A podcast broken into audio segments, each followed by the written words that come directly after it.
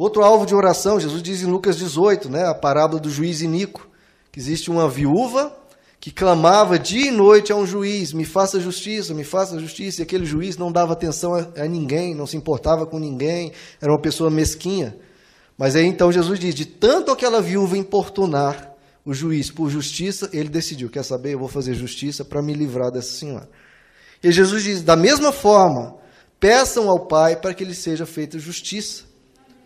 Então, se você tiver com uma dificuldade, não estou falando somente na justiça como é, uma, questão, uma questão formal, mas se injustiças estão sendo cometidas contra você, no trabalho, aonde for, num relacionamento, ore para que Deus lhe ajude e lhe conceda justiça. Porque o nosso Deus, ele é um Deus de justiça, ele quer que as coisas estejam equilibradas. Então você pode orar para que haja justiça e de alguma forma isso se estabeleça na sua vida. Assim, não precisa dar ideia para Deus, né? Deus, faça tal coisa para que então ocorra justiça. Não. Pede, peça pelo tema, Senhor, eu quero justiça. Eu quero que essa coisa se resolva, eu quero que não haja esse, esse desequilíbrio, essa confusão, essa desarmonia. Não precisa dar ideia para Deus. Não, só peça a solução da questão e a vontade dele venha e resolva o conflito. Outra questão que Deus diz que você pode pedir para ele. Abre aí, Tiago, capítulo 1 que essa também ele faz questão de conceder-nos. Se algum de vocês tem falta de sabedoria, ou seja, em lidar com a sua vida, em lidar com os relacionamentos, você não, não tem muito traquejo com a vida, está sempre se enrolando, sempre tropeçando nas próprias pernas. Se algum de vocês tem falta de sabedoria, peça a Deus, que a todos dá livremente, de boa vontade, e lhe será concedido. Peça, porém, com fé, sem duvidar. Então aqui, aqui já mostra mais um alvo de uma oração que Deus faz questão de conceder. Você pedir sabedoria. Senhor, eu quero ser uma pessoa mais sábia. Eu não estou sabendo lidar bem com a minha esposa, com o meu marido, com os meus filhos. Você ora. Você tem que buscar também, né? Claro, porque se você ora e não busca, é uma contradição. Você está pedindo e não está fazendo o, o, de acordo com aquilo. Não. Você ora, você pede, Senhor, eu quero ser uma pessoa mais sábia. Ore a Deus por sabedoria e isso ele concede. Agora, voltando lá, queridos, para Marcos capítulo 11, verso 25. E quando estiverem orando, né, você está orando por esse tudo que o Evangelho, que a vida do Evangelho nos põe a viver. Se estiverem orando e tiverem alguma coisa contra alguém, perdoem-no, para que também o Pai Celestial lhes perdoe os seus pecados. Então veja só, se há um obstáculo à realização da vontade de Deus na sua vida, é quando você guarda rancor, mágoa e ódio contra alguém.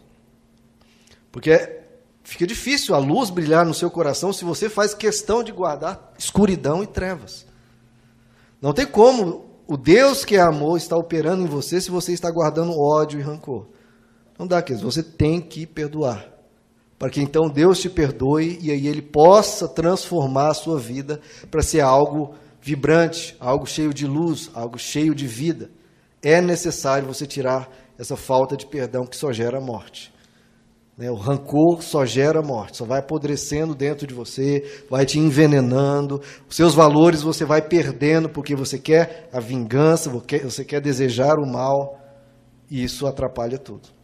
Tá? Então você tem que ter a fé naquilo que você está orando, para que o evangelho se cumpra em você, mas você tem que ter uma vida de acordo. Você tem que perdoar, você tem que buscar esse perdão para que você seja liberto dessas, dessas amarras. Né? Veja comigo, queridos, Lucas 17. Lucas 17, verso 3. Tomem cuidado. Se o seu irmão pecar, se alguém te fizer um mal, né, repreenda-o. E se ele se arrepender, perdoe-o. Se pecar contra você sete vezes no dia e sete vezes voltar a você e disser: Estou arrependido, perdoe-lhe. Os apóstolos disseram ao Senhor: Olha só, aumenta a nossa fé. Que eles não tinham fé para perdoar, mas Jesus é perdoar desse tanto. Aí eles pedem: aumenta a nossa fé. Ele respondeu: Se vocês tiverem fé do tamanho de uma semente de mostarda, poderão dizer a esta moreira: Arranca-te-se, plante-se no mar, e ela lhe obedecerá. Está vendo? A mesma questão da montanha, agora ele está dizendo de uma árvore né, que tinha raízes profundas. Está vendo como é uma linguagem figurada, uma metáfora? Vocês têm dificuldade em perdoar, mas se vocês tiverem uma fé, pequena que seja, você pode remover essa moreira, você pode remover esse obstáculo, Você pode remover essa dificuldade e perdoar. Basta crer em Deus. Basta exercitar o evangelho na sua vida. E essas montanhas, todo obstáculo pode ser removido. Toda dificuldade que você possa ter em praticar o evangelho, seja no perdão, seja ser uma pessoa mais pacífica, mais mansa, mais amorosa, seja o que for, de mais domínio próprio, você pode ter fé e mover essa montanha, mover essa moreira. Isso é possível. Porque as pessoas às vezes não creem nisso, queridos, que pode ser transformado o seu interior totalmente. Porque é isso o objetivo do Evangelho. O Evangelho é, quer realizar em nós um processo de cristificação. De você se tornar cada vez mais parecido com Cristo. É Cristo sendo realizado em você.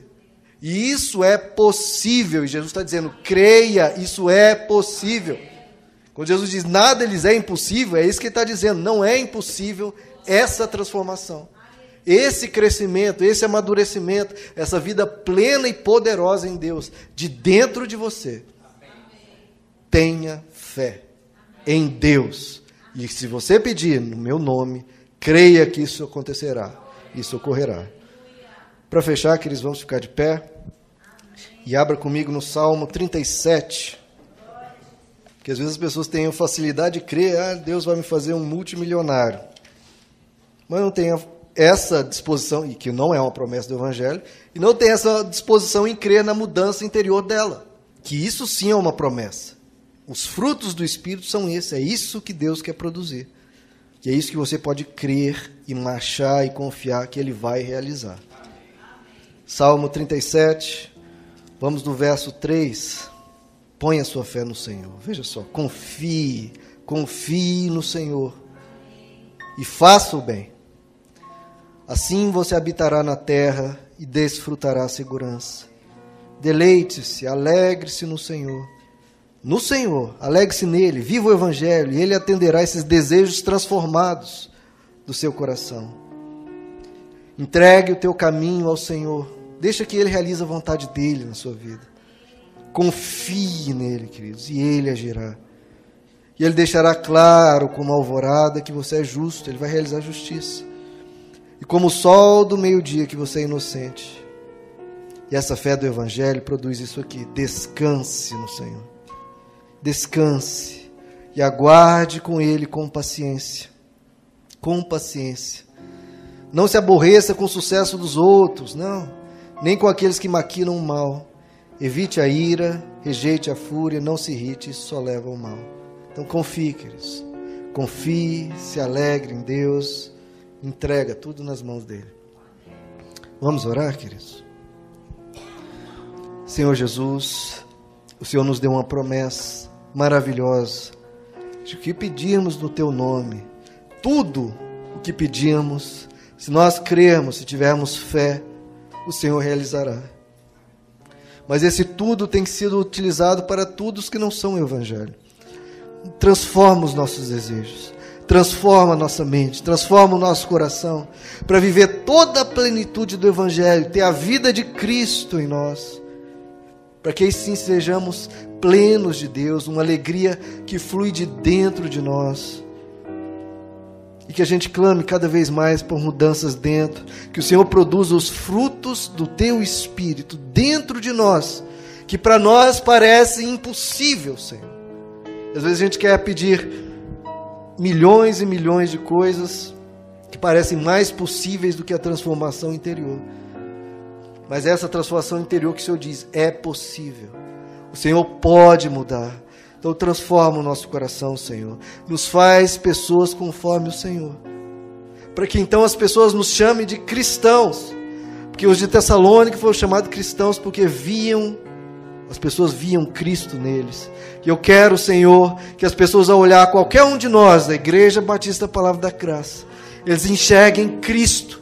Não porque nós falamos, olha, eu sou cristão, não, mas porque eles enxergam sem nós precisarmos dizer nada, pelas nossas atitudes, pela nossa forma de viver, pela nossa alegria diante das contradições da vida, diante do que for, estarmos firmes, fortes, como o apóstolo Paulo orou, Senhor, fortalece-nos no íntimo do nosso ser, com poder, pelo teu Santo Espírito, e que a gente compreenda o teu amor, que a gente descanse nesse amor, descanse na tua vontade e que Cristo habite em nós para vivermos conforme Ele.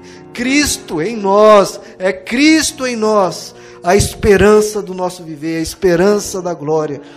Senhor Jesus, realiza esse tudo em nós. Todas as promessas do Evangelho, não que às vezes ensino, mas do Evangelho rios de água viva fluindo dentro de nós, essa vida em abundância, não posse em abundância, vida em abundância, fluindo em nós, transbordando em nós, e cada um de uma alegria que não sequer, sequer pode se explicar, transbordando em nós. Jesus, muda-nos, transforma-nos, edifica-nos, e que a gente ponha essa fé no Senhor, na tua vontade